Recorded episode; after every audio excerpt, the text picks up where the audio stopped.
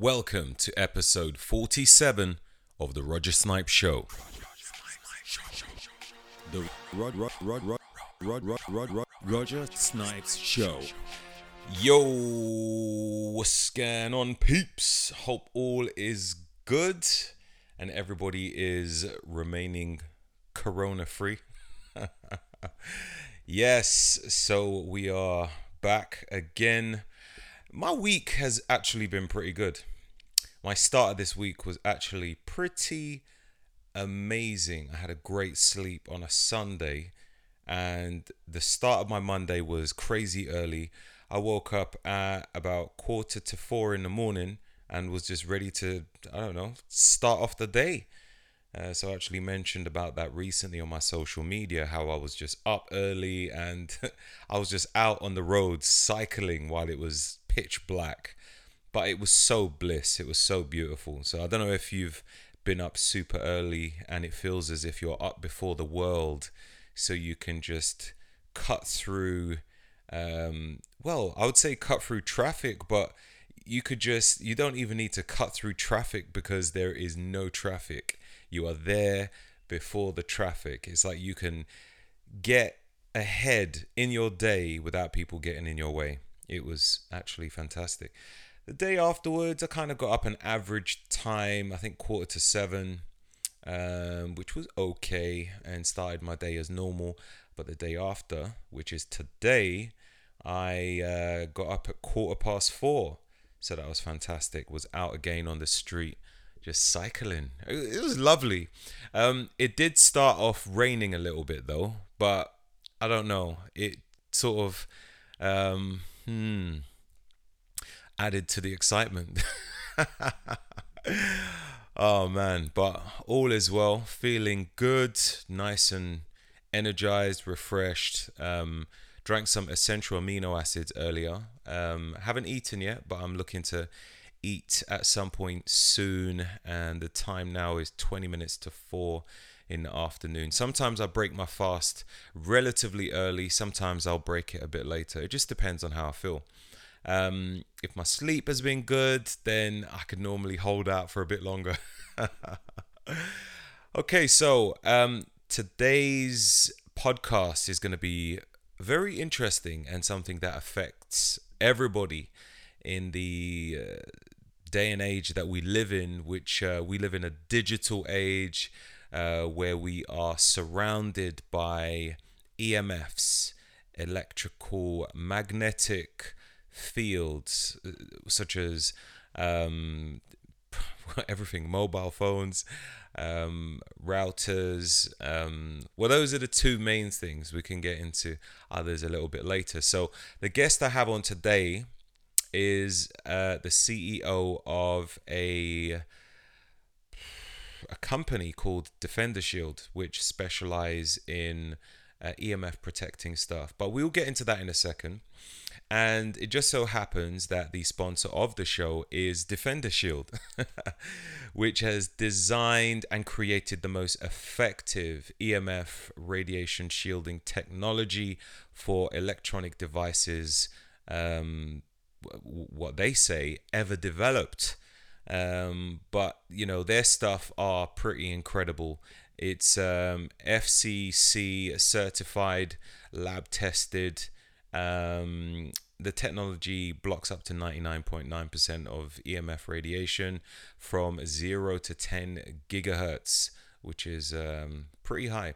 Um, that itself encompasses almost all frequencies used in the current 5G network. Um, I use it myself. I have a EMF radiation free uh, AirTube earbud headphones, which I have plugged in my ears this very moment. um, when I make phone calls, when I call my friends, I have this thing plugged in, and basically it just keeps radiation away from my head. Uh, which is not a place where you want it, but this is a place where most people have it when they put their cell phone or mobiles right to their temple when they're speaking. And some people are on their phones for hours. Anyway, so I have the Defender Shield EMF uh, radiation protection hip bag as well, where you can take the phone, put it in the bag, and you are protected from the radiation from your phone.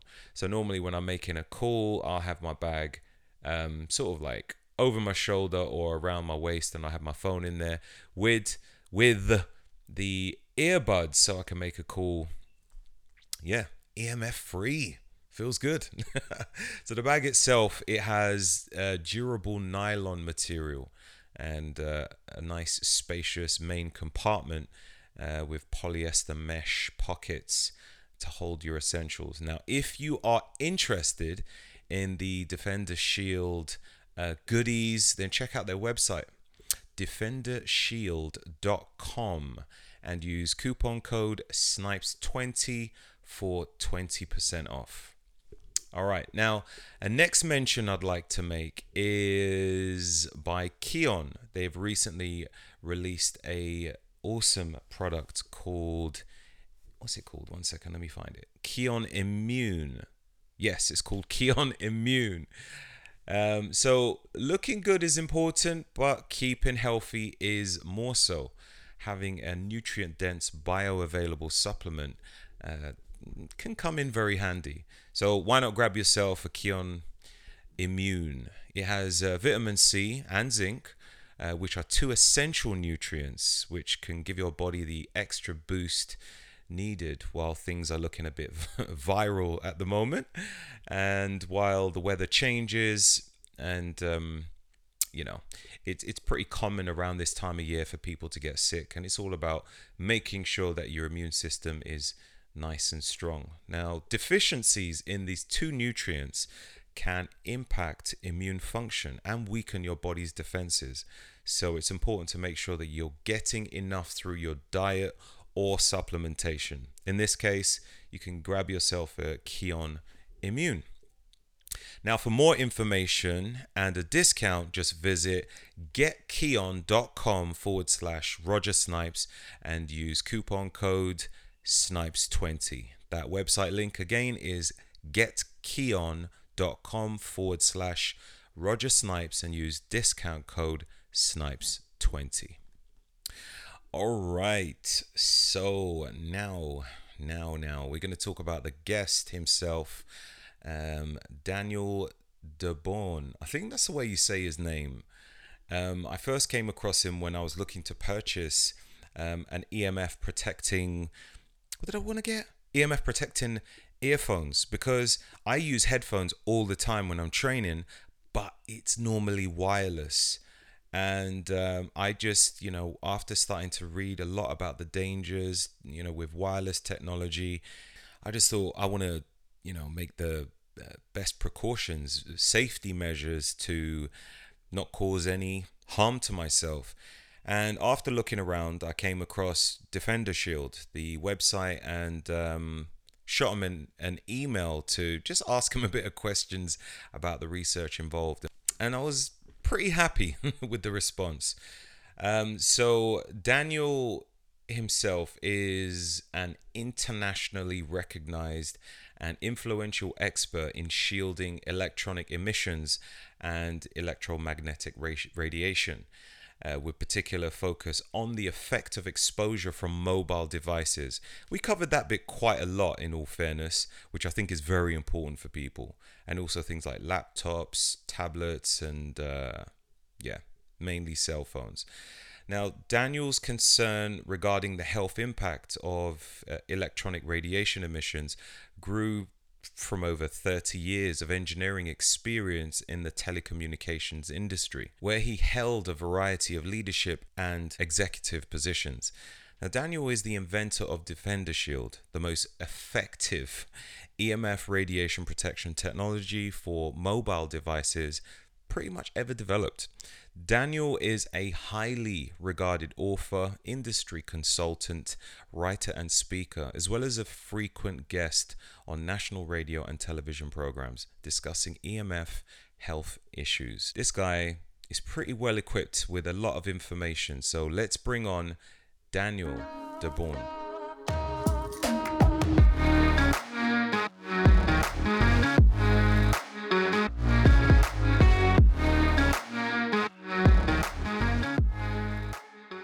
So Dan, how you doing? I'm very good, thanks, Roger. Thanks so much for for uh, for getting in touch with me and giving me an opportunity to chat with you. I'm I'm excited about it today. I'm super excited as well. Um, I think I spoke to members of your team, and it was a bit of a, a email tag going on until we eventually nailed the time together. Yeah, yeah, uh, they, they, they did. Uh, the kind of work you do is the kind of the things we like to to do as well, uh, letting people understand the body and how they um, de- deal with the environment they're in, how they improve their body. So um, I was excited when I when I found that Roger that you were interested in chatting, and we finally got it together, and yeah. now we can work a little bit together. So here we go. Awesome. So thanks, thanks, thanks, thanks so much. Um, so you've written a book um, called Radiation Nation right here. Yep. yep. And um, we'll probably dissect and go for a few parts or key elements which I feel a lot of people might want to know about. And you can also cover some things which you think is very important in the book as well. Um, but generally, to write a book, a person would need to have a bit of knowledge in a particular area. so right. this one in particular being on EMF, um, that will take a lot of dedication and years of research. Could you give us a little uh, background on yourself as to, yeah, what you've been up to to bring you to the point of writing this book? or where you are today? Roger, I in um, in the U.S. Um, we had what was referred to as the Bell system, a network um, of manufacturing, development, um, uh, products, services for all the telecom needs of the country. And I worked. I started my career in Bell Labs, which was the research side of uh, the telecommunications, and I spent a lot of my career defining standards for telecommunications equipment. And I also analyzed the technology that was deployed in telecommunications. So I had a large, rich background of the technical side of, of communications. And, and so this kind of technology stuff we talk about today um, I had a lot of background in for many, many years. And I didn't even realize, even when I was doing it, I used to worry about when electronics equipment interferes with other electronic equipment. Ironically, this is electronic equipment interfering with the human body.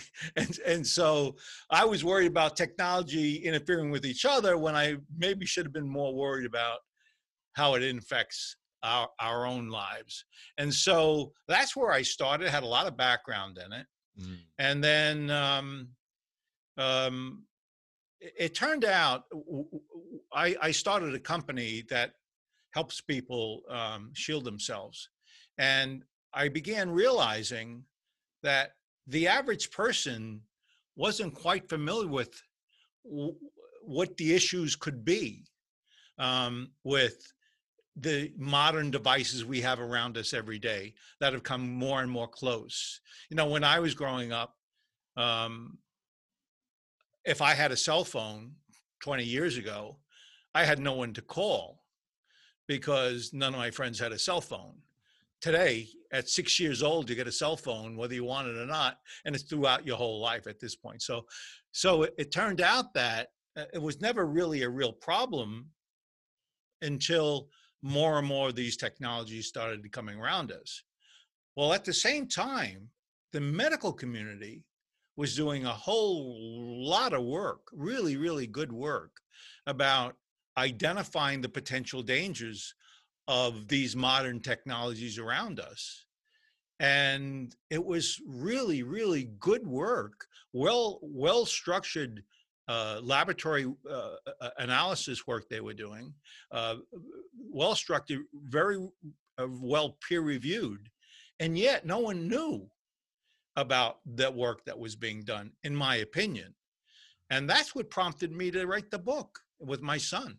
We said, look, we we have some background in this stuff, and we may be able to present it in a way that people can understand what it is and if they think it's an issue, what they may want to do about it. And that was the genesis of the book.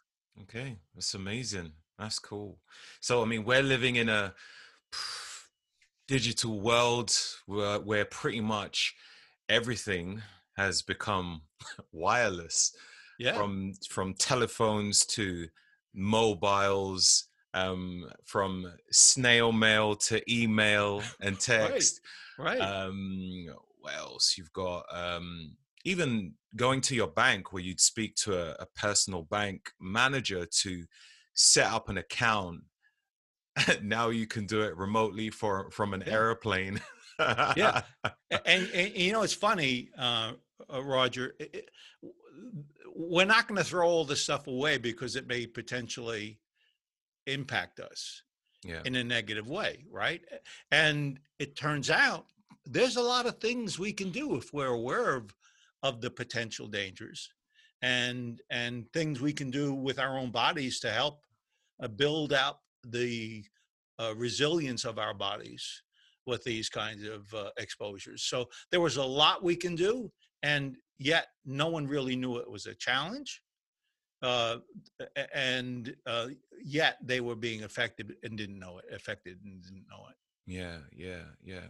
So let's let's slowly get into it. Obviously, we are surrounded by what is called EMFs, and I'm not too sure, just like what you're saying, um, if many people are really think about it or are, or are even aware of what it is or any what it does, any potential implications. Like, how would you describe EMF for someone in layman terms for someone who doesn't understand? Uh, there, there, there are basically two types we, we want to worry about. The first type is extremely low frequency radiation. When you have electricity coming into your house um, and there's wires running through the walls, there's an emission of electromagnetic radiation that's coming off that wire. Anytime there's a current flow with any wire, there is an emission. Uh, it's called extremely low frequency emission. So uh, when you use your hair dryer, you don't dry your hair because Not don't too often. not too often.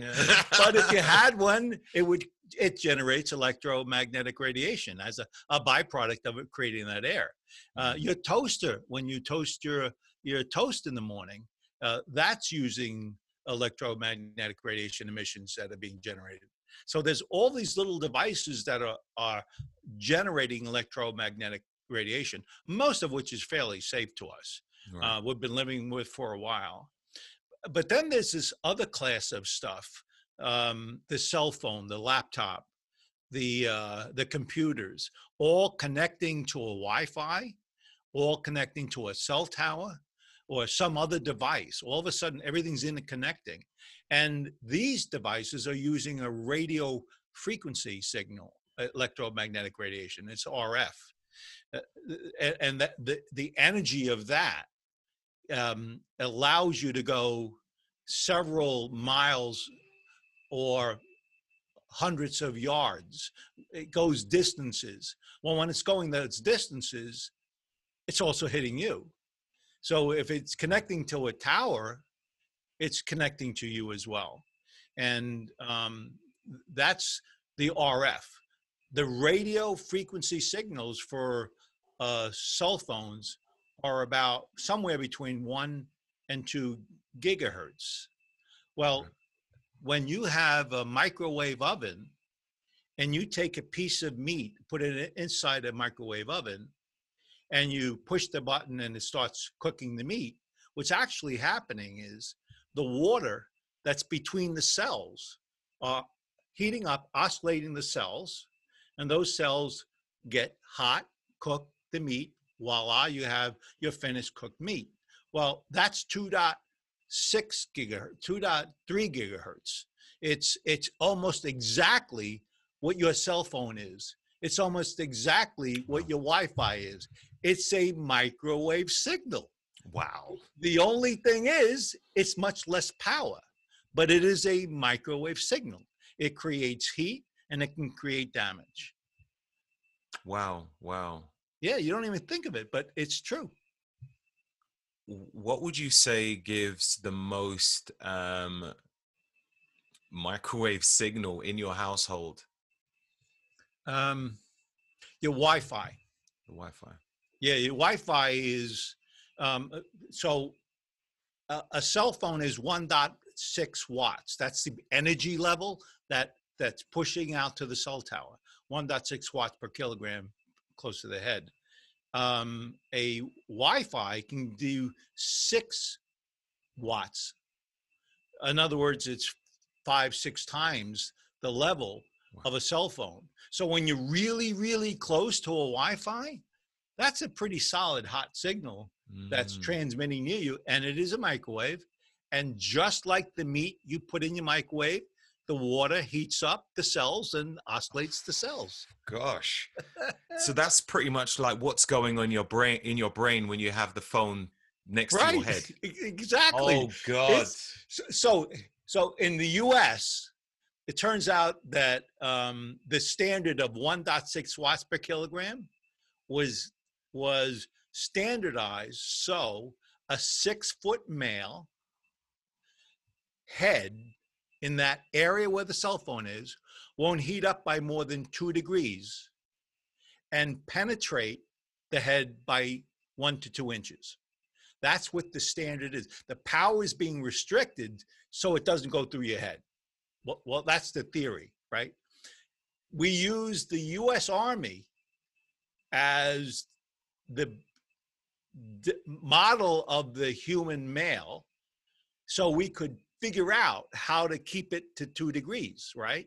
That's what they did in the standard.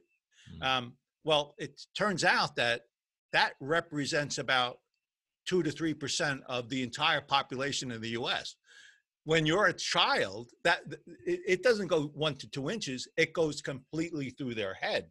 And and so, if you're a six-year-old child, you give a cell phone to, that's at a very very young age, going right through their head, and it's to the through their lifetime. So, what is the impact of that? Well, we know through research and study work that there are clearly potential dangers. Let's get into that. It's because I was about to ask you, like, is EMF harmful? Roger, this is one of the most uh, controversial issues. You have you have a multi-trillion dollar industry that's selling a lot of services, making a lot of money, and they think that there's no challenges, none none at all. Um, then you have the private industry that's doing research work themselves, and they're clearly identifying direct links to uh, things like um, tendonitis, uh, neurological issues, psychological issues, depression, anxiety, dizziness, fatigue, headaches. So we have a lot of that evidence too. So it's controversial, Wow. but as we move along, we're learning more and more.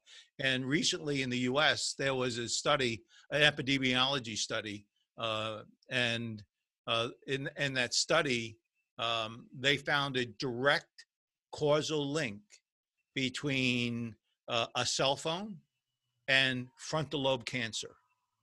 So there was a statistically significant increase uh, in in uh, frontal lobe cancers when there was an exposure to a uh, cell phone transmitter, and then that was again another significant study was done in the Ramazzini Institute, and they replicated that study work.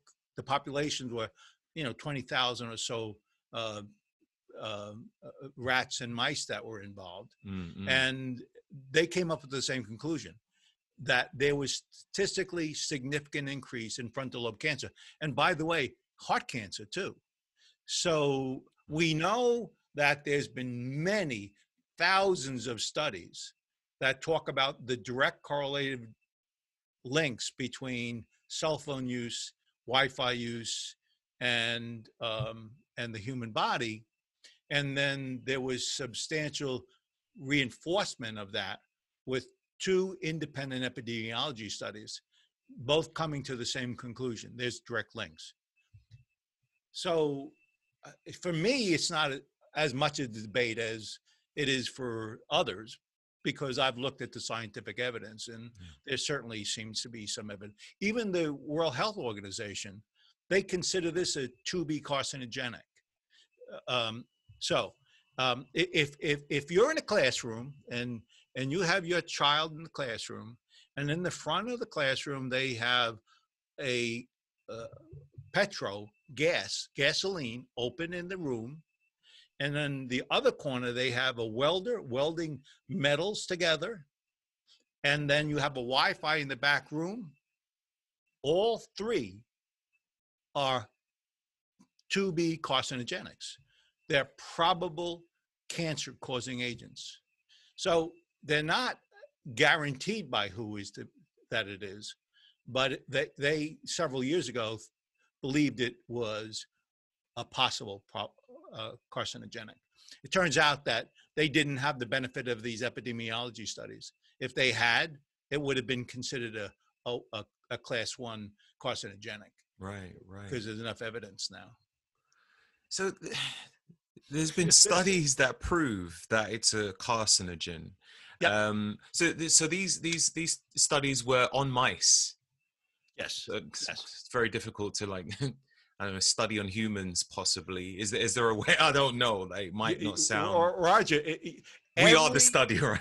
every study of, of, that ultimately led to a proven linkage to cancer was done through epidemiology studies.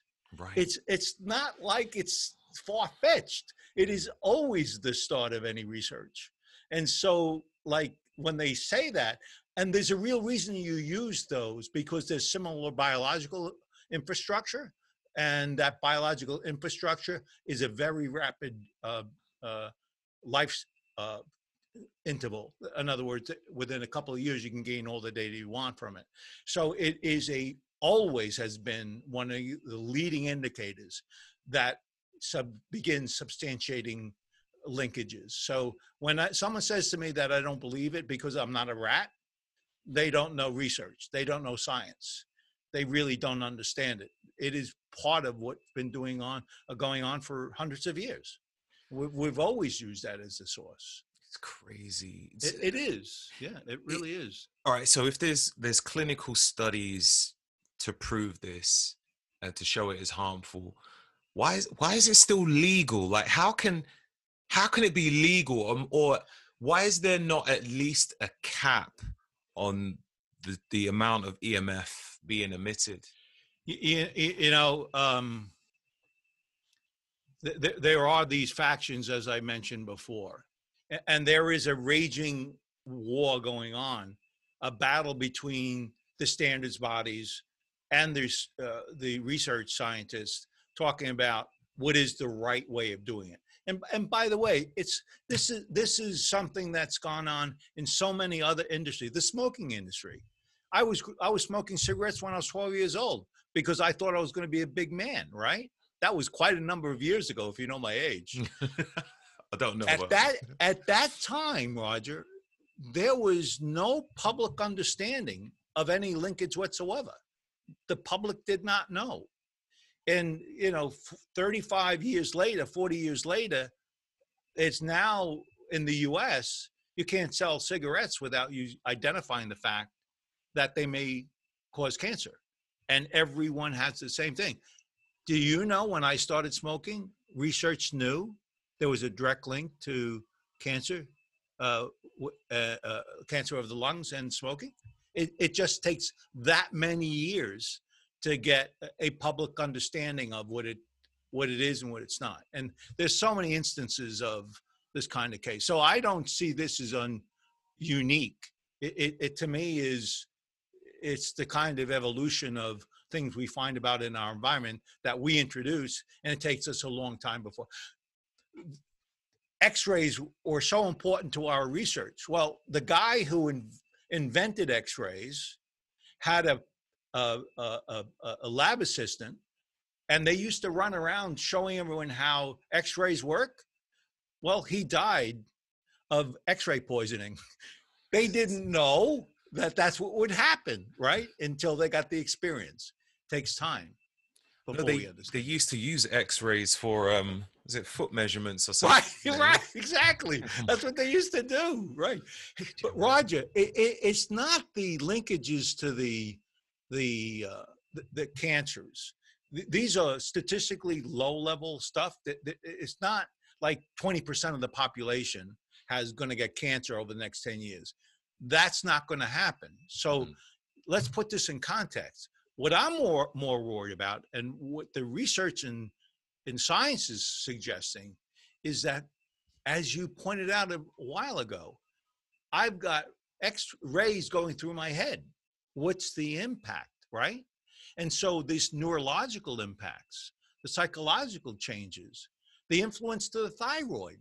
Believe it or not, um, the thyroid is influenced by the cell phone, and the thyroid controls a whole lot of stuff in your body.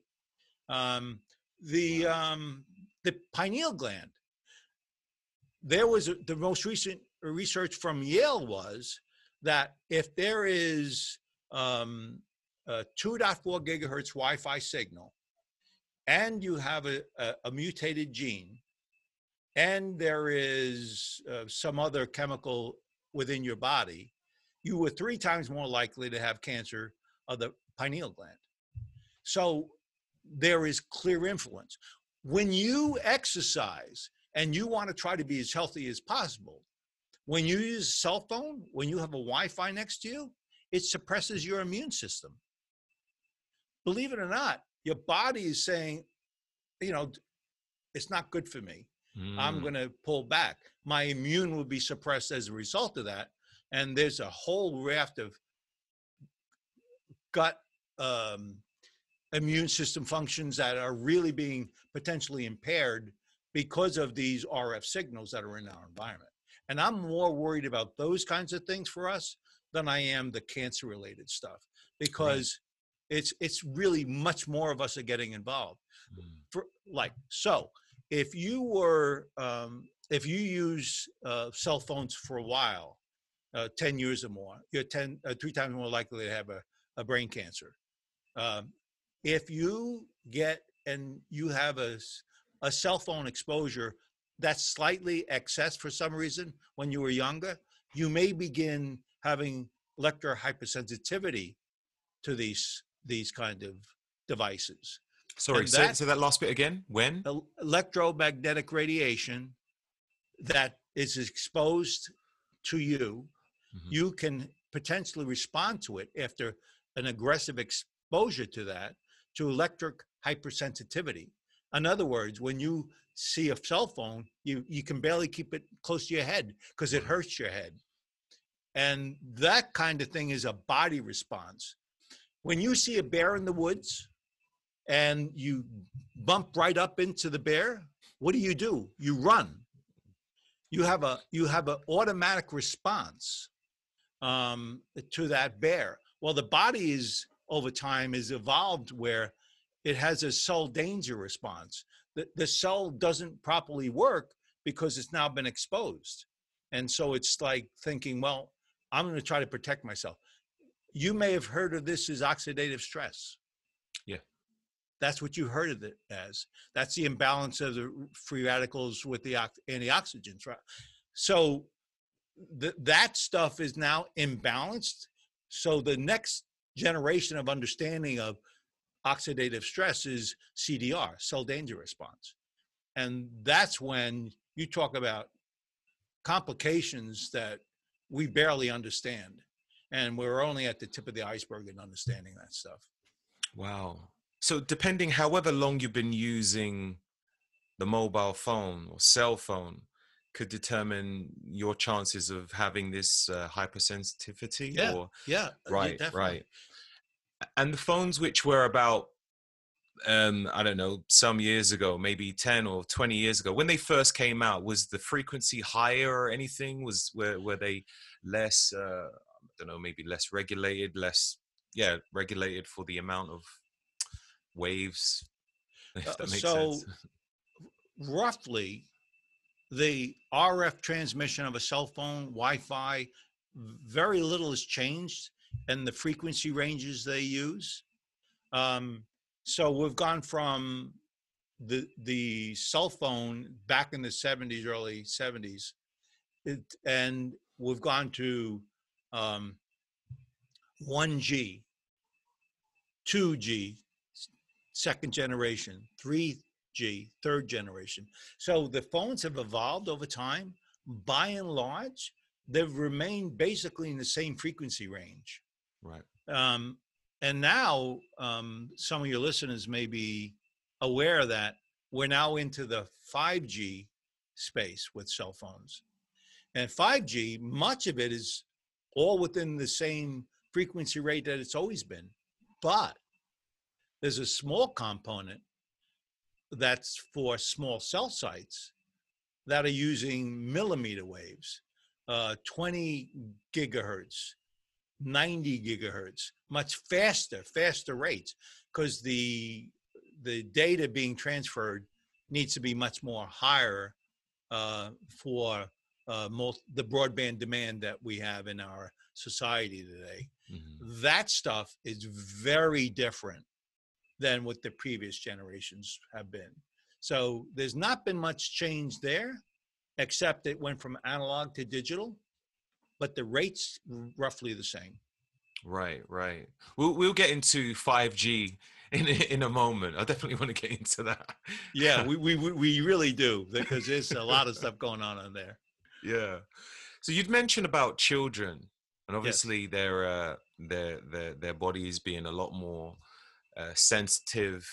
Um, so what's what's happening for for children that have mobile phones? Uh, are children more at risk? And also we have you know tablets which are now introduced into school so uh, kids will probably be using it a lot more um, than adults in all fairness what's what's Yeah. your what's your views there Um, well, you're absolutely right, Roger. When when when a, a, a six year old child uses a cell phone, as we mentioned before, it goes right through their head. Wh- why is that true? Well, when you're growing up, you have a very immature skull. It's not thick and it's not thick as an adult. The soft tissue is the softer it is, the more malleable it is, the more potentially endangered it is as a result. Like the epidemiology studies, I, I mentioned it was the heart and the frontal lobe, right? yeah Those are the softest parts of your body. So, as theirs are even softer than you as an adult. So, it makes them more susceptible. They're actually three to four times more susceptible than you or I. And so, they have that exposure and there is a penetration of that signal through their entire head and as they grow up it becomes less and less until it's one to two inches. Wow. Um, we know well here's a, here's a fact.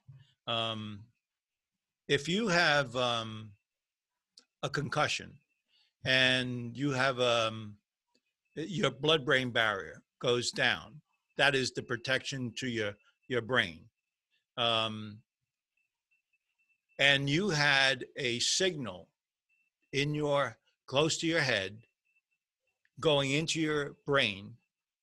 How much power does it have to have before it mutates a cell that's that's the question right? Hmm so if that's the case a cell phone is 1.6 watts per kilogram as i mentioned before in the us when you have uh, the the conditions i just spoke about dot one watts per kilogram can mutate a frontal lobe cell. Wow. So it takes 15 times less power level to influence that. And and we know it can damage the, the cell uh, with with long-term impacts. And that's what we're exposing our children to, uh, is that kind of um, exposure. And the worldwide, there's been very little changes in the standards. although in Europe, um, there's been there's been more consciousness about the power levels versus the U.S. almost by half. So I mean, I'm really encouraged that uh, the European community um, and the standards bodies have worked towards helping reduce these exposures um, to more acceptable levels. Are they acceptable enough for kids? No, they're, they're, just, they're just not. Wow. Wow, wow. I don't know, it's it's weird. Every time I hear about if if there's certain things which are bad in Europe, I know the US they just take it to next levels. Like it's weird. Like if Yeah. it's, it's the same as uh, GMOs or just the standard of food.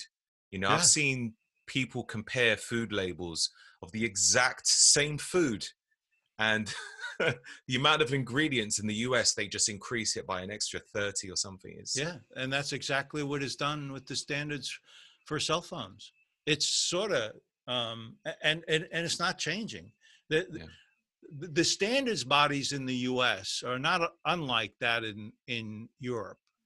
Um, the the standard bodies they typically get experts that supposedly understand the technologies because a layperson coming off the uh, off the street doesn't necessarily understand what they're being exposed to. So the way the standards bodies work is by bringing in those who have been providing the technologies. It's like putting the fox in the henhouse, right? So you, you, the people who have created this and selling the services are those who are helping define the standards you know the, the revolving door is it's referred to as a revolving door that's not unlike what's happening in europe all the your standards bodies are being driven largely by experts who have come from the industry not by the medical community by the way Right. Typically you don't have your mds who specialize in neurology um, you don't have um, doctors who understand the impact to the um, the, the sleeping process Mm. uh, being interfered with for an RF signal, which is something we should talk about as well. So um, it's because the standards bodies uh, have the, the control they have, and they're only influenced over time, unfortunately, after the fact. it's it seems to me as though it's really important like before something like this can be i don't know like just widespread spread and everywhere it's like you don't have a say in the matter as to whether you're going to be exposed to emf like Right. you go into an airport uh, you know radiation around you. Obviously there's certain spots which is going to be more than others airport being one of them. And it's i don't know it's it's just a standard procedure. It's it's and there's no you was talking about no like no like real neurologists or like real medical experts who's a part of this whole thing. How, how's that even possible? Like and you've got no say in the matter however if you decide to i don't know you can drink and become intoxicated and you could get arrested for being intoxicated but yet you can be intoxicated through emf against your will and you can't say anything about it Right. And and there is evidence. Well, I'll give you a story. Um, the head of the FCC, that's the standards body in the U.S. that defines those standards. Mm, The the the chairman of that was the chairman of the cell phone industry for 30 years. And so he went from being a representative of the, st- of the of the cell phone industry and became the head of the FCC, which defines the standards for that service, for that industry, right? mm. And and guess what? They were the ones who fairly recently approved the 5G standards. And so we as individuals didn't have influence. A lot of medical community experts attempted to influence, but were unsuccessful. And so there are now several uh, lawsuits against the FCC in the US to try to help bring more current understanding to that standards body of what the impacts can be to the human. Mm, mm. You know, so you know, this sounds like really bad stuff to some extent, but the reality of it is, Roger, when, I'm sort of cutting to the chase. If you have a cell phone to your head, as I mentioned, one to two inches in can heat up by two degrees. Well, if you have it four foot away, 98% of that danger is gone. So it's just understanding the environment and the things you can do to minimize those exposures. And there are a lot we can do. And we're going to talk more about that. But Yeah. I want to make sure we understand that if you're aware of your environment, um, you can plan for that and you can get pretty safe, um, independent of what's going on by the standards bodies. Mm. You can Mm. stay pretty safe. Excellent, excellent. Well, that's good to know. Yeah, we'll definitely come to that.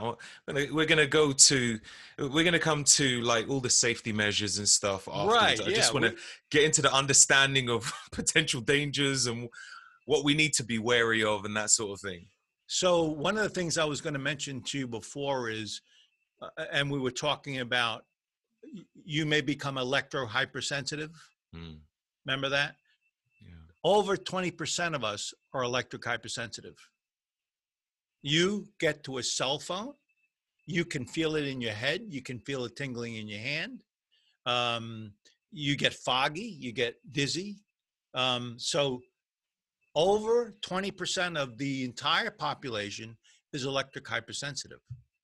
Uh, so, we already know that it's you would remember um, chemical sensitivity, multiple chemical sensitivity. Um, people have problems with volatile organic compounds, gases in the air. 20% of the population is electro hypersensitive to chemicals in the air, gases in the air. Uh, that's the same for um, for the electro hypersensitive, um, and it's growing very quickly.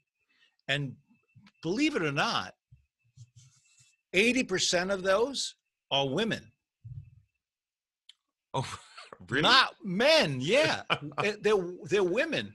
And we don't know why, but it's true that, you know, they, they, they may be the canary in the coal mine where, um, they're, because they're more sensitive for hormonal reasons, for Yeah. whatever those reasons, th- th- they're, they're becoming more sensitive. And it can get pretty serious for some of them, debilitating it and sometimes. th- there wouldn't be an actual experiment or study to show like if two people two people had used a cell phone for a certain amount of time what the impact will be to show the differences no Right, exactly. That Mm, kind of stuff hasn't happened. So you can't prove it. yeah. uh, in other words. In fact, the way I like to describe it, the only way the the um, community at large would ever accept uh, the guarantee that there's a challenge is if you take 10,000 children, put them in a classroom, turn on the Wi-Fi, God. and 10 years later, see what happens. And then take another 10,000, give them um, uh, GMO uh, products, uh, non GMO products, uh, good eating, uh, good exercise, and then compare the populations. If there is an increase in cancers as a result of direct links to the, the transmitters, then we now can prove that it's dangerous. And of course, we're never going to do that, Roger, right? We're never going to take 10 children kids. So it's going to be a debate for, for a long time. Yeah. um, what's the difference between you have ionizing radiation and you have non-ionizing? I mean, they're both radiation, but what's the difference exactly? Yeah, that's uh, that's a very good question, Roger, because some argue that ionized radiation can be lethal, but ionizing can't. non-ionizing can't. So there's an argument around that. Well, what is ionized radiation? Um, X-rays. When you go to the dentist and they put this machine next to your teeth and they run into the other room and you hear the zeet, this noise, and they look out and they look and see if you're still there. That's ionized radiation. right. That's terror rates. They're they're they're orders of magnitude higher rates than the cell phones or um, um, RF signals. In fact, um, ultraviolet light is X-ray uh, is uh, is uh, um, electromagnetic radiation. It's visible electromagnetic radiation, and ultraviolet is where it goes from non-ionized to ionized. That's where the break is, believe it or not. right. And, and so, so what happens when they point that cone to your to your teeth? Um, what the concern is that there's enough energy coming from the uh, transmission that it will take the electron that's spinning around that atom and it will knock it out of its orbit and then we will charge it from negative to positive. That's what ionizing come from. It comes from it becoming positive. And Okay. because ionized has enough energy to knock it out of its orbit. So there is a clear direct link that's evident for so many that this could be dangerous and I got to stay away from it. Well, it turns out that with non ionizing radiation, the breakdown of the cell is very different. The breakdown of the cell, th- there's a, um, a membrane around the cell. And when you have this microwave signal hitting this membrane of the cell, it begins weakening. And when it gets to the point of being really, really weak, your own calcium channel, your own calcium within your body will penetrate the cell. It, be, it fills with oxide, and then there's other chemical things that happen where it becomes mutated and DNA damage. So the mechanics are different, how the breakdown is, but both have the end result. Right. So the non-ionizing is still creating damage, but maybe in a slower way. Yeah, Or- in a different way. The Mm. mechanics, the mechanics are different, yeah. but yeah, it's still at the end of the day a DNA damaged cell. yeah. Wow. Wow. wow. I'm just I'm just amazed. Yeah. S- Let's, and, let's and there's a lot of research on on the breakdown of non-ionizing cell. Uh, Dr. Paul has done a wonderful work uh, in breaking down the mechanics for us. Dr. Paul who? Um, Dr. Powell is his name, P-A-U-L. Oh, oh right. Oh, okay. Yeah, out of uh, s- uh, uh, west coast of the U.S. Um, and he's done wonderful work for us understanding it. As Dr. Olle Johansson has done wonderful work showing us how uh, emissions can suppress our immune system. What are the mechanics of the suppression and what's actually happening with our body, and um, and documenting what that is. So we're getting more and more knowledgeable about this stuff as we go along. Yeah, yeah. Hopefully, with the more knowledge we have, Yep. More Yep. legislations, possibly. I don't know. It's it, it's almost conspiratorial. Like uh, I don't know. Um, I do question whether the, anything will be done about it. it. It seems. I think you mentioned it's a, a multi trillion trillion or whatever there's Right. there's too much money involved uh, There's no doubt. It's uh, uh, always been true. But you know, um, I often tell the story uh, about you know, frame of mind with smoking. Uh, I- remember in 19, uh, late late 70s um, in the UK, there was there were pediatricians asking the chairman of of uh, uh, a, a cigarette firm is it good for a woman who's pregnant to smoke? And this guy says, no, there's no reason why you shouldn't smoke. And then he said, wait a minute. The baby's actually going to be smaller because of the cigarette smoking. And what woman wouldn't want a smaller baby? That's what he said Oh at that time, right? Well, well, well, look, what happened, Roger, was years and years later, they lost in court ultimately, Yeah. right? They were brought to court, evidence was presented, and it became common knowledge. I actually believe that's what's going to happen here. Yeah. Uh, um, I really do. After lots of deaths and lots of Yeah, yeah there's, cancers and yeah, there's a lot of collateral damage in between. Absolutely. So we're now venturing uh, in an era of 5G. Yes. Um, that's going to be everywhere. You'd mentioned briefly about the different frequencies between Yes. maybe 4G and 5G, or from 1G up into 5G. Would you be able to just go through that again and just explain Yes. the differences? Yes, this is really good stuff, Roger.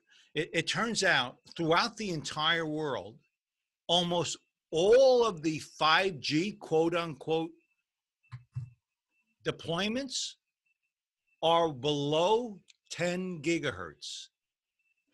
It's in the same range as up to 4G has been.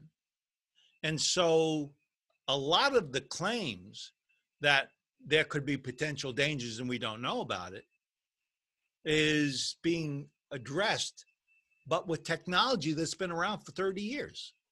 So that's not really where the concern is because we already know that you're going to get neurological impact. We already know you're going to get physiological. We know what, the, what that range is. When you start talking about the real bandwidth needs, it's really to your home. What they do is they want to be able to provide wireless service to your house for your cable service, for your telephone service. And for that, they have to allow a lot more stuff to get through the, the wireless channel to your house. That's what's called a uh, small cell site. The small cell site throughout the world are somewhere between 20 gigahertz, which is two to three times more than anything available up to 4G Wow. and up to 90 gigahertz and it can go up to 300 gigahertz it's almost almost getting to the terahertz space we don't know much about it right? But but here's some things we do know. Um, one of the things we haven't talked about uh, is and i'm sure you understand it given your um, commitment to the body um, we know that the the the bacteria and virus in your stomach there are 10 times more bacteria and virus in your stomach than cells in your body. So when there becomes an imbalance that's not so good. And we could talk about that more but my point is that we know rf signals disrupt that bacteria. We know through research that the bacteria like it. Maybe some more than others like it. And so some of this disruption we have with our biome, um, something in part because of the RF signals that are around your body and impacting the the uh, the the um, the bacteria within the within the stomach lining. So that we know. Well, at 20 gigahertz, one study. By the way, there's very there are no real studies in 5G, and that's some of the argument that we really don't know why. Uh, you're deploying something we have no idea what it's going to do, but we know at um, 20 gigahertz that the stomach bugs love it, maybe even more so than the RF up to 4G. So if I were to predict a trend, it would be I think we're going to see more disrupted biome. Why? Because bugs like those signals and they propagate and they don't necessarily propagate at the same rate. So you can have good bugs that don't like it and bad bugs that love it. Bad bugs that can influence your body's response when you're trying to heal and all those kinds of things. So we know at 20 hertz, one of the very few studies I've been able to see that there is some potential for small cell sites to have that impact into your body. We also know at 80, somewhere about 80, no, it's 90 gigahertz. Um, there in war, um, there is a, a a gun that can shoot an RF signal, a 90 gigahertz signal, and it can um, irritate the body. It turns out that your sweat glands resonate at 90 gigahertz. So they act as a little antenna. And when they're acting like an antenna, and you have this unit targeting you, the reason you run and you heat up is because these things are being absorbed by your body by your own little antennas. So we know at 90 gigahertz, at the right power levels, it really can be disruptive. We're just going to take a short break and return right back. Have you ever considered protecting yourself from EMF? Although we can't see it, hear it, smell it, or taste it, it doesn't neglect the fact that it exists, and the truth is, it affects us all.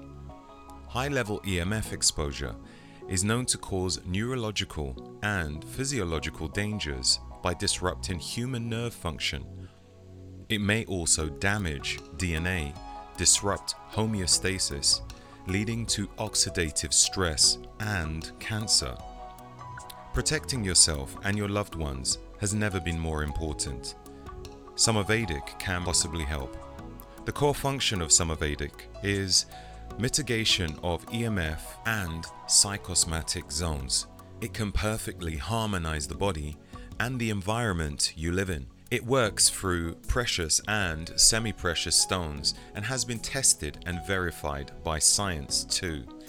For more information or to get yourself one of these devices, just visit somavedic.com and use coupon code SNIPES10 and get yourself 10% off. That website link again is somavedic.com and use coupon code SNIPES10 and get 10% off. This podcast is brought to you by Magnesium Breakthrough. Magnesium is one of the most essential minerals required by the body. The problem with what we have today is that much of our soil are destroyed, which means deficiency in much of the food which we buy. The level of stress in modern society is more too, which means magnesium depletion in our body.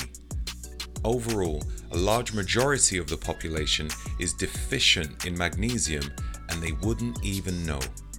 Some common symptoms of low magnesium are fatigue, tiredness for no logical reason, digestive issues, muscle cramps, weak pumps when training, irregular heartbeat, just to name a few.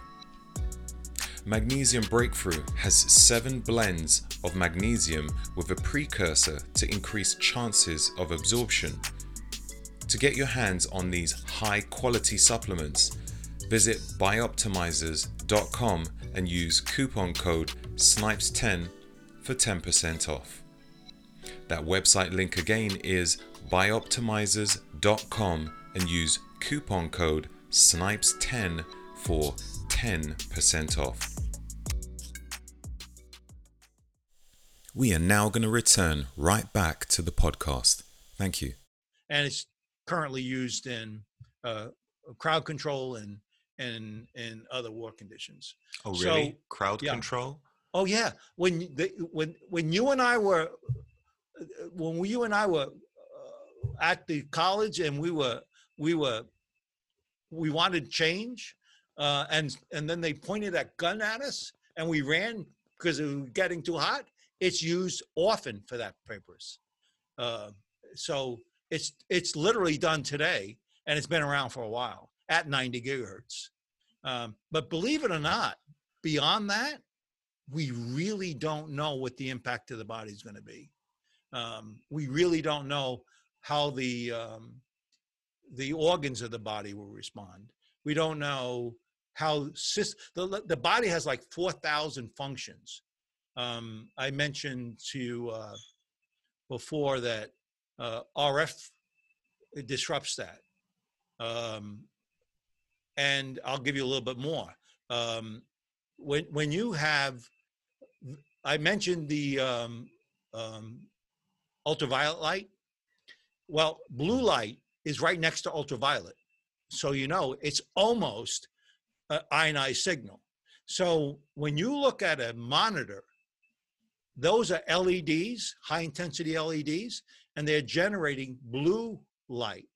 So when you have a, uh, at night, uh, you, you're thinking of going to bed, um, and you're looking at your tablet for two hours before you go to bed, there's a little um, protein, a, a cryptochrome protein in the back of the eye. That's the switch that turns on and off the melatonin. Yeah. So, like all of a sudden, the RF, the um, the electromagnetic radiation, is now disrupting body function to the point where you're not generating the melatonin, which, by the way, is influenced by the gut as much as anything else, and you can't sleep and you're wondering why I can't sleep. Well, that's because the switch didn't go on when it should have. It's also true when you have a cell phone right underneath your pillow. It's in disrupting the pineal gland's control of the melatonin. Uh, uh, and so there is disruption up to 4G that we're aware of for body functions. When it gets up to 20 gigahertz and higher, we we just don't know. And remember where I started with this. I'm not worried about cancer. I'm I'm really worried about the stress it does to the body, and what's that impact? Um, and will that push the 20% of us that are electric hypersensitive to the 30% of us? I, we just don't know. Mm. Science truly just doesn't know. It it it leaves me discombobulated as to how this can even be legal. Yeah, When I, it's true. when I think about it. So here, here's a, some information. When you when you have, uh, I said uh, 1.6 watts for your cell phone is the standard in the U.S. In the U.K., I think it's half that roughly. Um, and, and so when you have a um, a cell site that it's being transmitted to, that's 60 watts. If you're within a thousand foot of that 60 watts transmitter, you're three times more likely to get cancer. Oh three times more likely. Three times, right? 60 watts. Well, remember we were talking about the uh, small cell site, right? The 5G small cell site. Mm. They have to transmit at 20 watts to only go 750 feet. So the signal can't go five miles like today's 60 watt generated cell phone transmission. It has to be 755 at 20 watts. We've never had 20 watts so close to us. Yeah. What's the impact? I don't know. It's like a I public experiment. It is truly, it really is. And I'm not being facetious about that. We really just simply don't know. And it's not unusual that humans introduce stuff that's bad for us. We we talked about that. Mhm. Um, um, the um, the trans fats. I don't know. I don't know in the UK what it was. In the US, we had trans fats uh, that we cooked our French fries in, and about thirty some years ago, um, a, a, a, um, a chem- chemical engineer uh, um, debated that I don't think it's the eggs that are killing us. I think it's the trans fats we're cooking with, and um, and sure enough, it took thirty years, but last year they banned it in the US. I'm not sure about the UK, but I know in the US it was just banned. It took over 30 years before it got off the market. And so, that, how was trans fat sold? Like it was sold what in jars in shops or something? yeah, for your for your French fries. The, the commercial shops will put it in there and cook you in their French fries. They made the fries more crispy, you know. And at the time, there was collateral damage. The, the arteries would fill up, uh, the cholesterol would build, and in part, it was being um, hampered because of the trans fats we were using to cook in. But it took a long time for that biochemist to um, help us understand um, from the start to end what the ultimate goal, uh, problem was. Mm, So this is not unusual stuff, and so it's not unusual that stuff is deployed without really knowing its real impact. yeah. But at the same time, as you uh, are the recipient of those services, you need to be aware of how you want to live with that in your life, and there are things you can do. I want us to, in a moment, get into what we can do to mitigate these EMFs and ways in protecting ourselves. But as we kind of glide into that, I want to ask if, I don't know, our bodies would evolve and adapt through the toxins, um, you know, as a kind of hormetic stress thing. Actually, um, wonderful, wonderful question. I should have explained this. Um, because our bodies haven't seen this in our environment, it truly is just another toxin. And as you were speculating, I think, the body can figure out what to do with it. And over time, evolution will modify the body and how it performs to deal with that additional toxin in the environment. So the reality of is, as I said before, I had a cell phone, had no one to call. Today, a six-year-old child has it. For the last 30 some odd years, it has been s- uh, snowballing into our life very, very, very, very quickly. And our bodies haven't had a chance to build up resistance. It's literally that simple. Okay, so it's been evolving quicker. Uh, sorry, the technology has been probably evolving quicker than our bodies have. Yes, exactly. Yeah, Mm, that's absolutely a fact. Um, and and it, the electromagnetic radiation like sneaks in. I- i- If if I hit you with my hand on your face, it's going to hurt because the body will have a mass that it sees. The RF signal is so small, it can't see it and it just goes right through. And so it takes time for the for the body to sort of recognize it's a fist and I got to do something about it, but I haven't figured out what to do just yet. mm. Wow, this is this is fascinating and scary stuff. It, it, you know, it's it, yeah, but but I like to say you Yeah. you know uh, you actually do control a lot of it. You you really can, and it's not a big deal um, if you're diligent. yeah, And and so, but the problem is you don't know how real it is until you have a chance to start exploring it a little bit. Mm, And mm. remember, I was when I started in this, uh, it was almost by accident that I got involved. I had a lot of background in this stuff. And one day my wife says to me that she my sons were using their laptops on their laps for hours. And she says, That can't be good. I want grandchildren. You know, these are adult men.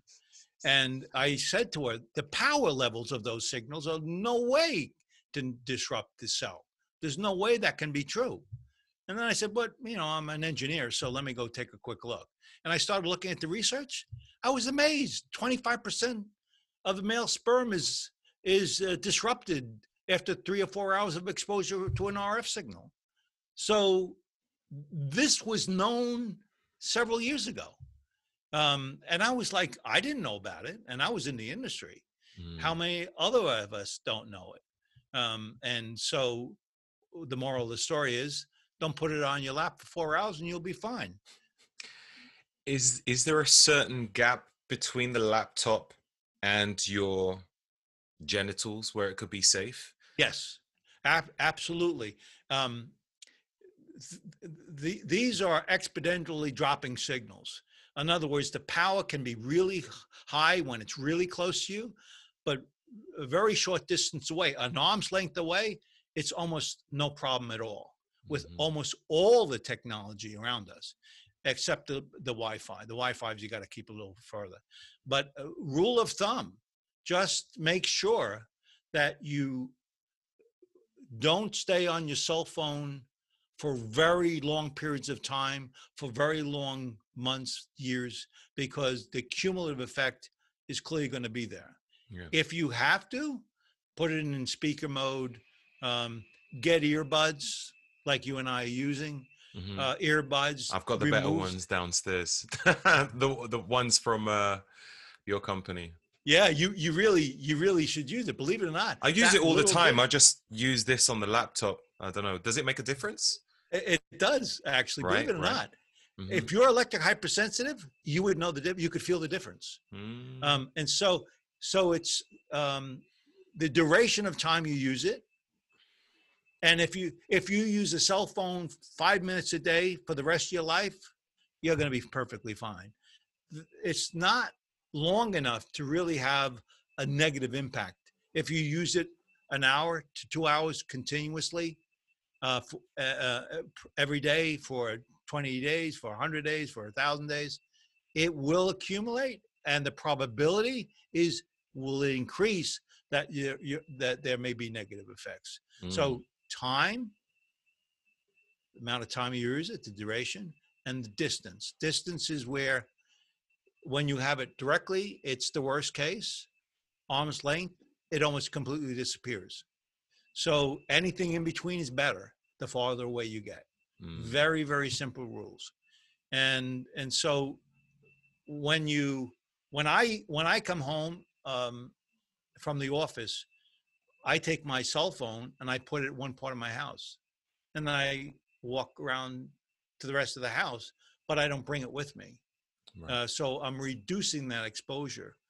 When um, i put a wi-fi in my house i take it and put it at the farthest place in my house where no one lives and i turn it on uh, everyone can get wi-fi uh, service i don't use wi-fi transmitters i have ethernet connection throughout the house right. and I re- simply reduce those exposures. In fact, uh, the rule of thumb, Roger, is is pretty simple.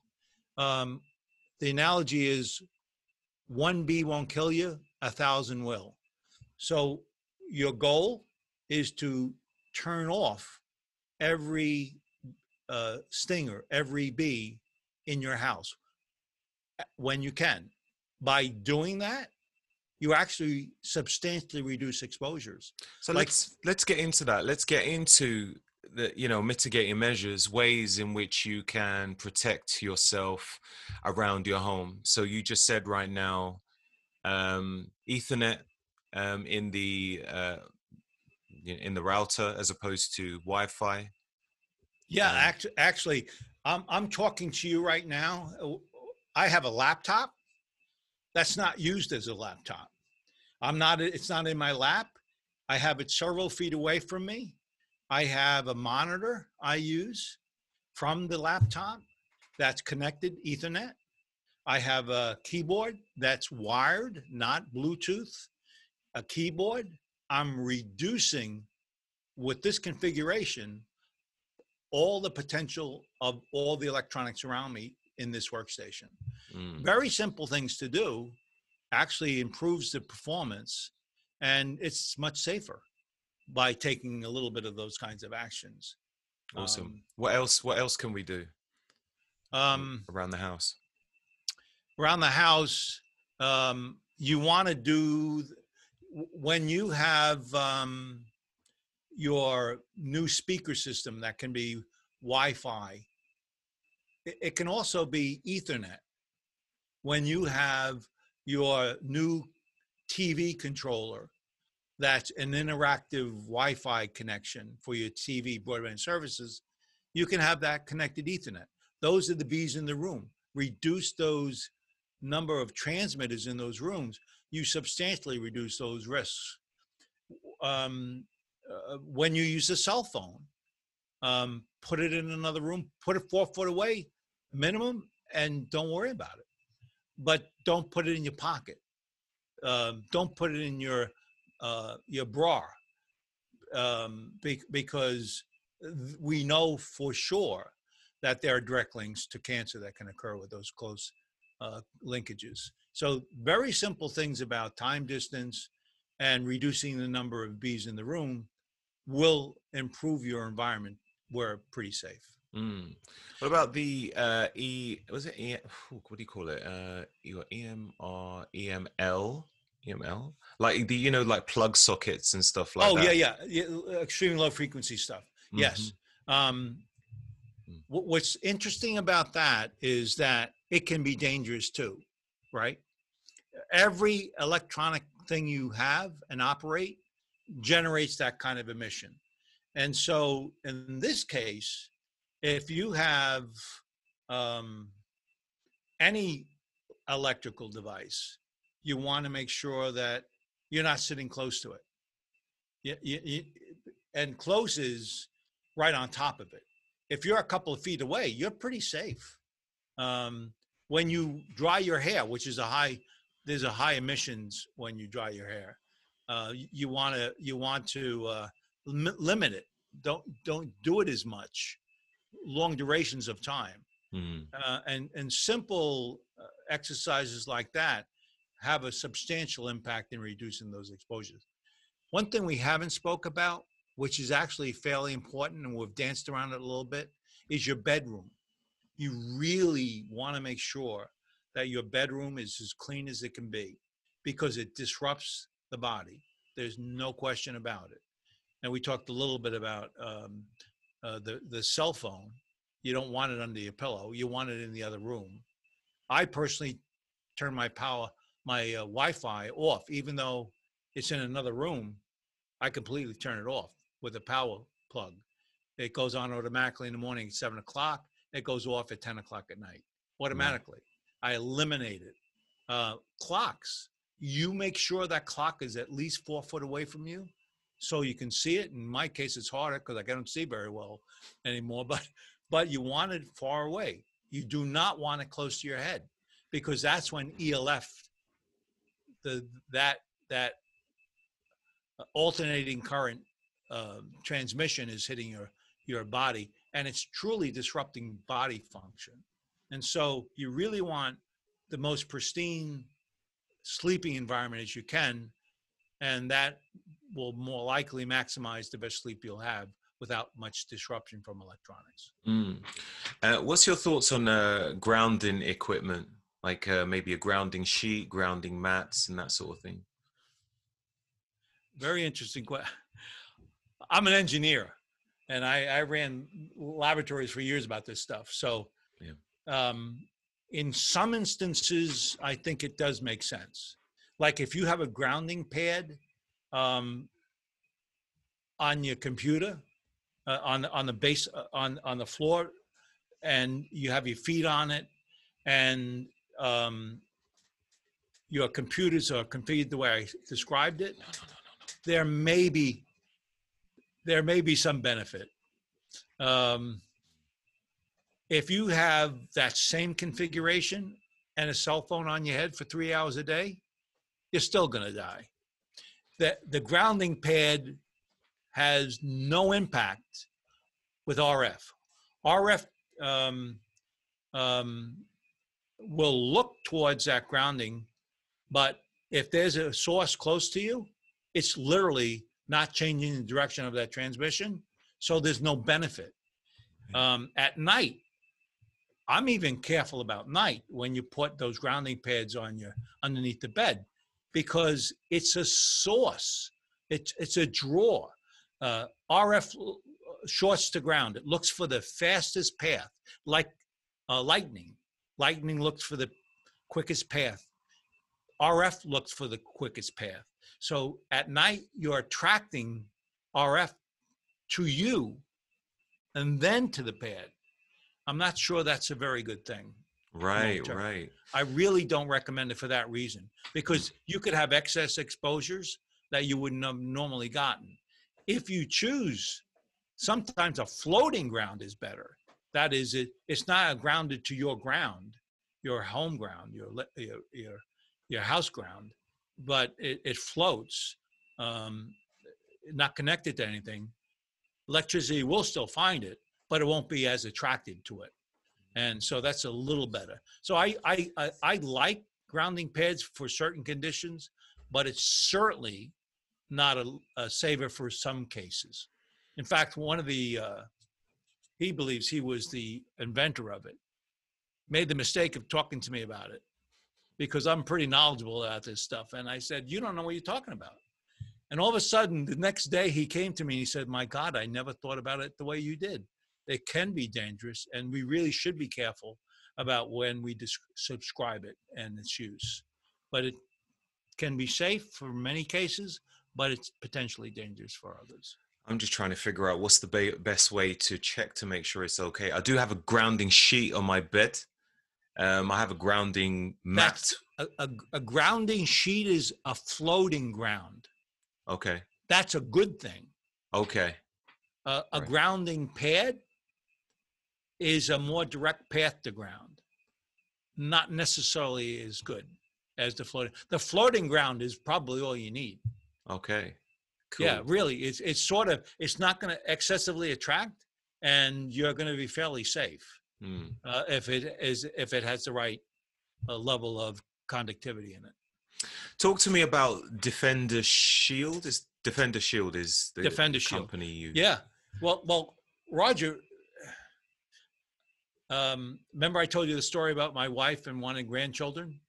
Um, Yeah. right? I told you that story. Well, by the way, I don't have grandchildren yet, but, but, but, but at that time, I said, you know, it was funny. I, I was in the electrical world for so many years, but I was educated as a mechanical engineer. So what I did is I said, I can figure out how to shield it. And I sort of developed a shielding technology that shielded um, my the, the the private parts of the man and the woman. And and i thought at that time we're not victims. There are things we can do. Not just moving not just time not just duration not just distance. There's also shielding mechanics you can use to help when there's technology close to your body. It started with the defender pad which is a device that shields the emissions the elf and rf that are being emitted from a laptop that's where i started it was because I felt we're not victims. I, I didn't know it was a problem, but I know I can do something about it. Mm. And then um, we, we were going. I, I figured I'd build a thousand of these, and then if anybody buys it, the thousand, then I'd keep on making them. If not, I'd, I'd quit. Turned out that never stopped for the last ten years. We just keep on adding, and I had the technology and then I read an article about um, these parents bought a 16 year old child a cell phone. And uh, she was a very healthy young lady, uh, but she used the phone all the time. Within a year, she had frontal lobe cancer and passed away. And that really disturbed me because I knew if she was using my cell phone shielding, it, the signal can't get through. It just can't get through. And so I said, let's take our technology and let's apply it to cell phones. Um, and we've never stopped. We keep Mm. on building technologies and our technologies into other products to protect the human body. Talk to me about the headphones. Sorry, yeah, the, the the earbuds as you call it that you have. Yeah, actually, that was another thing. Um, it, it turns out because we deal with so many electric hypersensitive, they couldn't put earbuds in their their their ears. The electronic current and the emissions from that around their head bothered them. So I said, I can fix that. I'll I'll I'll take the signal up halfway. I'll convert it to a speaker, and I'll go acoustical up to the ear. And that's what we did. And that was the start. I eliminated the source completely by uh, going acoustical. What And does that I- mean? Uh, That, that means acoustical is when you hear something in the air, that's acoustics. Right. It's it's no interference. It's literally the purest sense in a sense, right? And I just convert, took a, a speaker rather than put a speaker in the room and played it. I put a tube into the speaker to my ear. That and that's way, what you have there along. Right? That, that's what I'm doing. It's, it's all air. when when that came to me when it when it, came in the post i was trying to figure out do i detach the tube and i was almost trying to detach it i was like no, uh, no. i was like wow this is hanging down to my lap maybe i need to take it off So- no, no, no, no, no, no. right. And, and you and the other thing, Roger, was I, I really try to build the best we can, and um, I wanted to build earbuds that people who listen to music would love to use. So Mm. the quality of the of the uh, of the earbuds are the highest quality that you can have. Um, so, and that was that was driven by our customers, uh, the, those who were uh, sensitive to uh, electromagnetic radiation. Um, perfect yeah. Uh, so we've been driven by the need of the customer base. So um, you have those and you have the uh it's it's like a, a fanny pack what do you call it It is a fanny pack, right? It's a pouch. That's what it is. pouch, yeah, It- yeah. it- it's a fanny pack, and that's because people maybe just don't want to use a, um, a defender shield or any other shielding for their phone, but they want protection when it's close to the body. So we have shielding inside where you put it in and you're perfectly safe, and the phone rings. Mhm. And when you do use it, there's an exposure, but if you limit your time, that pouch is more than adequate for what you need. And we have that. And it's it's been designed by the the the uh, the females of our team. Mhm. Before my son and I were the only ones doing this, and you know everything was black and very um, utilitarian. Uh, and of course now we have design in what we do. So- yeah um do you have anything else you've got these two we, things we have the blankets we have a baby blanket it, it, it bothered me that women who are pregnant uh, we, we know that it's in vitro there can be influence before the child's born Yeah. and so when a woman is pregnant um, they can expose a child and in fact there was a study in uh, san francisco um, a couple of years ago where they measured the RF levels in the room, and tho- and then they looked at a bunch of um, exposures for a bunch of women, and what they found is if the levels were high, they were three times more likely to have miscarriage in the first trimester. It was that serious. So we actually created a, a blanket for them. So when they were sitting around, they would be that they'd have that protection. If their child was born, that child could have that protection. That's the floating ground that you use when you sleep. right Yeah, we we tried it. We did, did it for the child, um, and so we keep on creating products that people can choose to use along with their technologies and keep them safe.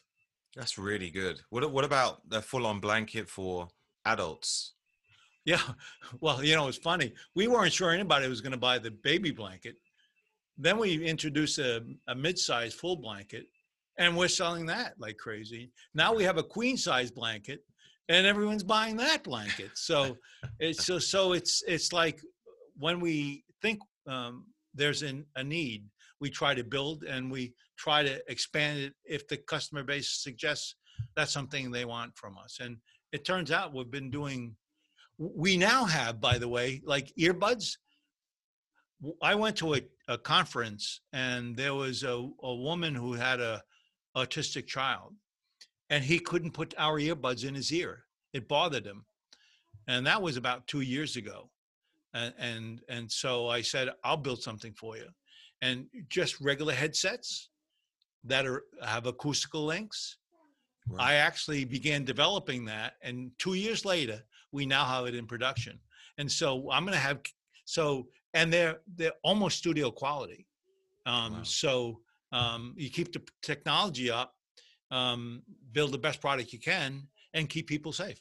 That's it. That's it. I definitely got to check that. those out when it's ready. Yeah, we we should have them very shortly, and it's for kids. I still have the name of that woman who had a problem with her son. Oh, I'm going to just send it to her. All right. That's amazing. Yeah, we try to try to help if we can. Yeah. So, what what other me- measures do you think would help people to keep safe? Um, do you think there's anything uh, to do with diet that would help at all? Oh, yeah, we haven't spoke about this, Roger. Um, I've hinted about the biome.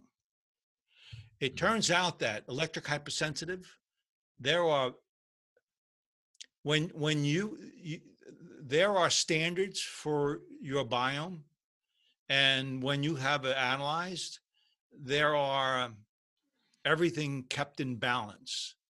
When there's an imbalance, when there's a bacteria that's more than it should be, it does impact the way the body's responding.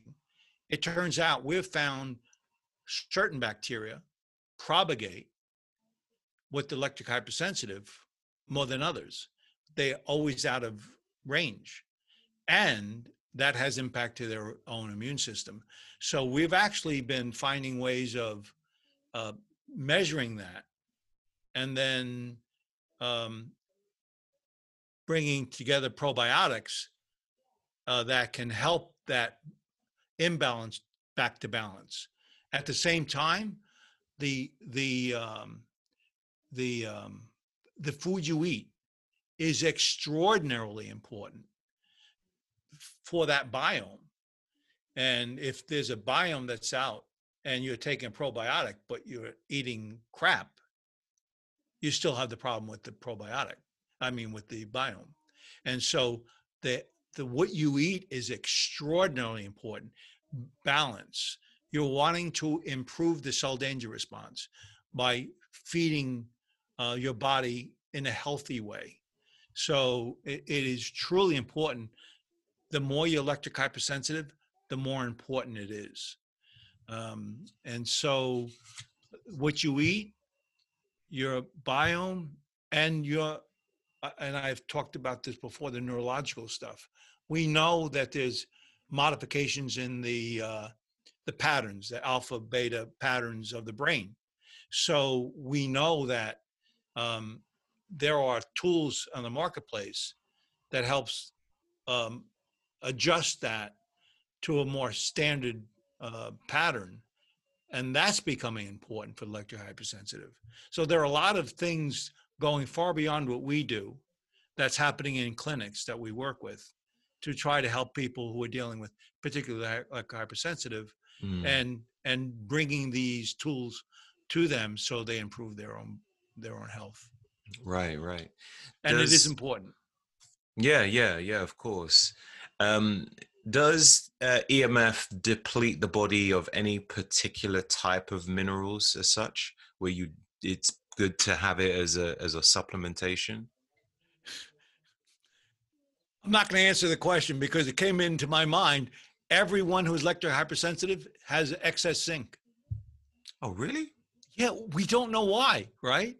You, I- I don't understand why, but there's absolutely true that um, that there are um, patterns of um, weakness in um, the mineral world that does impact the body itself. That is part of the the response to the emissions that they're in their environment. So, um, and I'm not an expert at any of that stuff. Yeah, yeah. But but but one of the things that triggered in my mind was zinc. Who would ever thought it was zinc? I actually, and you know, women. I think it's hormonal.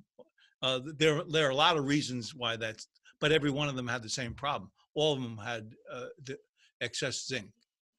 Um, That's really interesting. it's like really strange stuff. So Mm. those things are important and they should be tried to be kept in check, particularly if you're electro hypersensitive. And it does help if you eat right and you do the things and you minimize exposures. It does improve your um, quality of life. Mm, mm.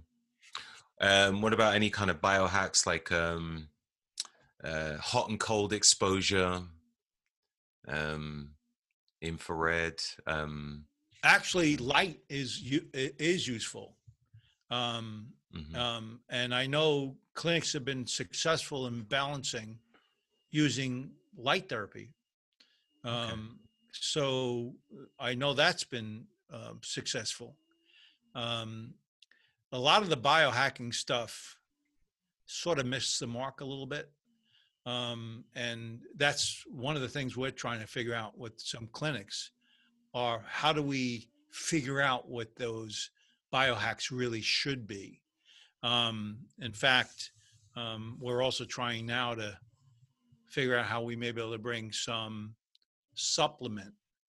I was really, I really believed we could nourish the cell with a vitamin um, uh mix. Um, I now believe it's more likely true that it's the uh, peptides uh, that are more likely to be successful in changing the tide of the exposure, um, as well as high concentrations of the right vitamin C and other things that Mhm. we we know uh, helps the cell uh, rebuild itself and evolve. I think uh, Dr. Joseph Mercola, in his book EMF, have you have you checked that book out? Yes. Mhm. Yeah. Yeah. Oh, Did I he know. mention something about magnesium? Ma- magne- magnesium is something that is known to help be helpful, uh, but I'm not sure if it's if it's the right long term. One of the things that we're finding is, and uh, here's another layer of the onion, that some of the fundamental building blocks of chemicals you need are actually generated by bacteria. Right. And if you get that in check, then you get everything else in check in time. And so we're trying, I'm trying to go to the source. Uh, and um, yeah, magnesium is in dark chocolate and it, uh, uh, you should eat it because you're going to feel good about the chocolate as well as you're improving your body health. So, uh, no, it is something that we know for sure has been helpful. I'm just not sure if it's the long term protocol. Yeah. I just don't know. I'm trying to think of the long term for everybody who, Right. Yeah. you know, EMF is probably going to be here to stay. Yeah. So we need to think of a way how Yeah, at least we And can and help believe it or not, it, it's the diet. Um, it really is uh, an important part of your lifestyle that does help regulate the ability of the cell to protect itself. That's really what you're trying to do. And it's the natural way of doing it. Mhm. So, and I'm not an expert on on diet, but we do have experts we're working with uh, that actually coaches um, people on what is the right diet for them, Yeah. based on, believe it or not, their biome. Yeah, yeah. I think that's really important for like a, a wide variety of things. In all fairness, I've I've had a microbiome test and learned about all the different bacterias in my body, and it was quite interesting to find that if my body needs to produce a certain type of reaction, I need to eat a combination of certain Right, types of yeah. foods for that to happen. Yeah, right, exactly. Really, really It- it's like it, it is fascinating to me. It's like the next generation of medical treatment. You know, Yeah. finding the body's ability to fix itself, ma- making sure that the right stuff's going in, so everything's going to work, Mhm. is becoming important. But yet, it was always important. We just lost sight of it. Yeah. So, is there anything else which you would suggest? Um, I don't, any anything else you think can help people to make the right choices and to live a Yeah. healthy life? EMF protected. Well, well you, you're the architect of your own destiny. And we've talked about a lot of things. Some things seem a little scary, a little negative. but I don't look at it that way at all. There are things you can control in our environment that minimize those exposures, and you're the architect of that, no one else. Don't rely on your government. Don't rely on your friends. Don't don't rely on your neighbors. It's you have to take control.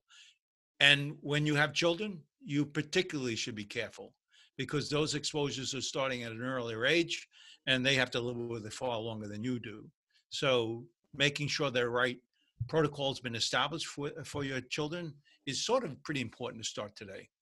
Mm. So um, and learn.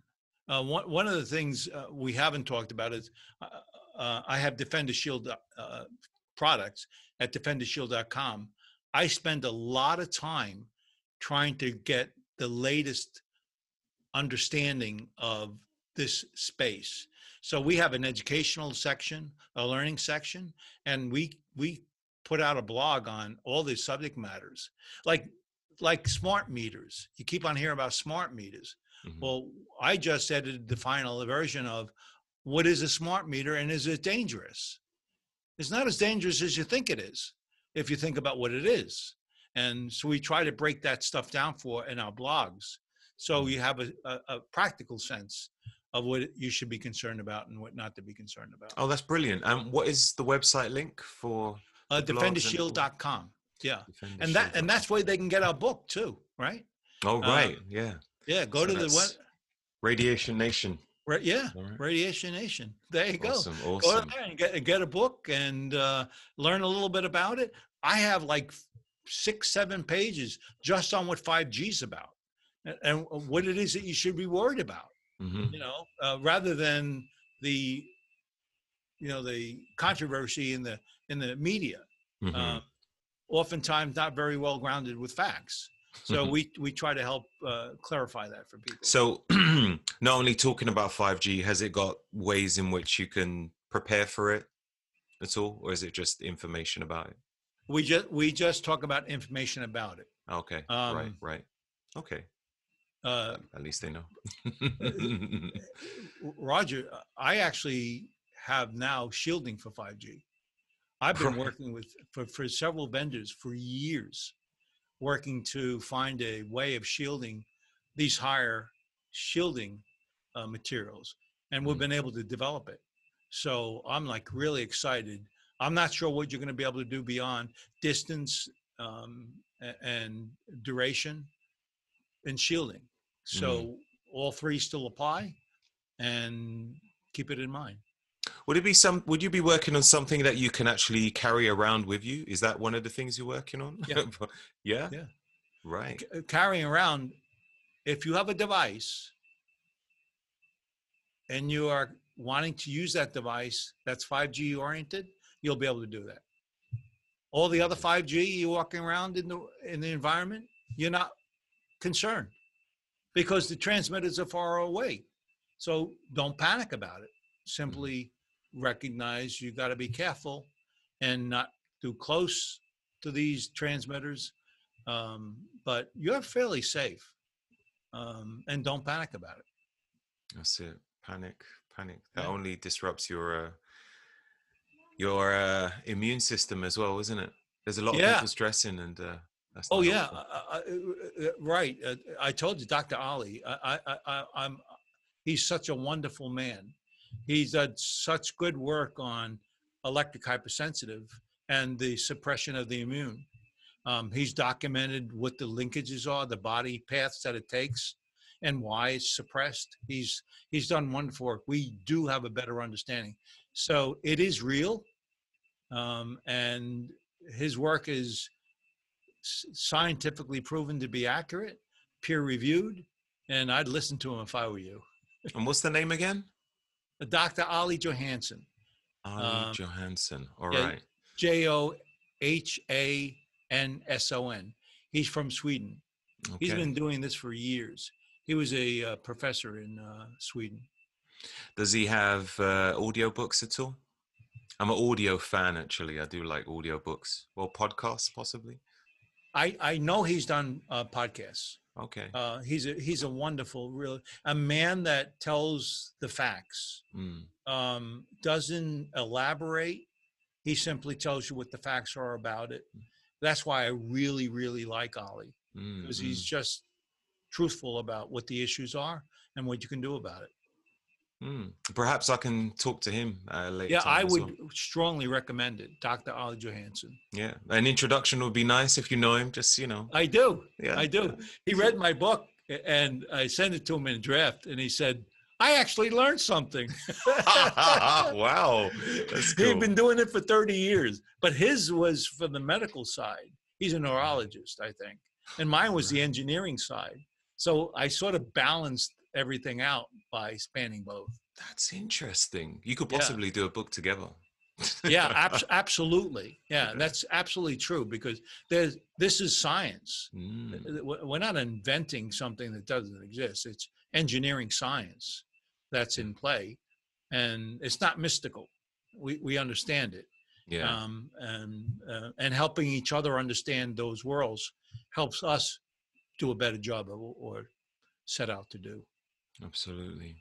So where can people find you? Obviously you've got your website, you have an Instagram Instagram page as well, isn't it? We do uh, Instagram, uh, Facebook. Uh, Facebook. yeah, we're we we try to use all the social media um, outlets that we can to try. And it's to called Defender Shield. defend the both of shield. Yeah, Mhm. all the defend shield. Yeah, Are you on Yeah. Twitter as well? uh, we are. Okay. Um, awesome. So, yeah, we, we try to be in all forms of social media, as Super. anybody in this business does. I know, today. right? it's exhausting, but it's got to be Right. done. it, it really does. It really does. So, Oh, well, I'm going to write all of that in the show notes so people can find um, all your information about your Okay. book, website, and uh, um, social media links. And Daniel, it's been incredible. Don't know what else to say. It's it's been amazing. Yeah, I I appreciate that. Um, part of why I'm good is because you're good. Having a conversational style in the direction you want to take it helps your audience understand what they want to see in it. So I really Yeah. think it's really important. It's hard to find people who can converse about this stuff. Um, but um, I appreciated the opportunity to chat with you today. It's important stuff.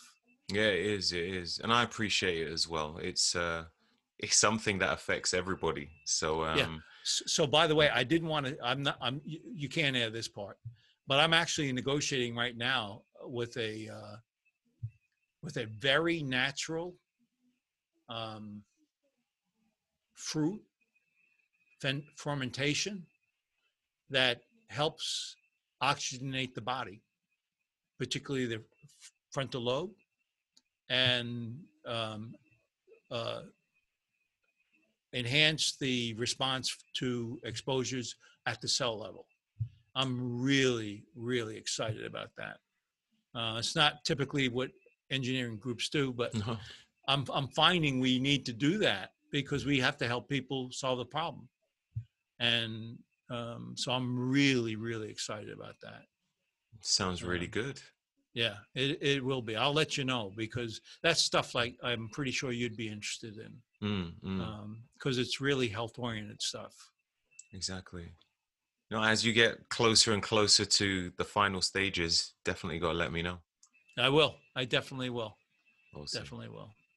Well, Dan, it's been an absolute pleasure. Um, fantastic. Brilliant. Well, I'm sorry about the mismatch in timing, but we sort of caught up and it sort of worked out. I know, I know, I know, right? We, we made it happen. I shot an email. I'm like, I, I'm, I think we've got an appointment soon. I don't know. we got, we made it happen. We made it happen. very So, good. Very good.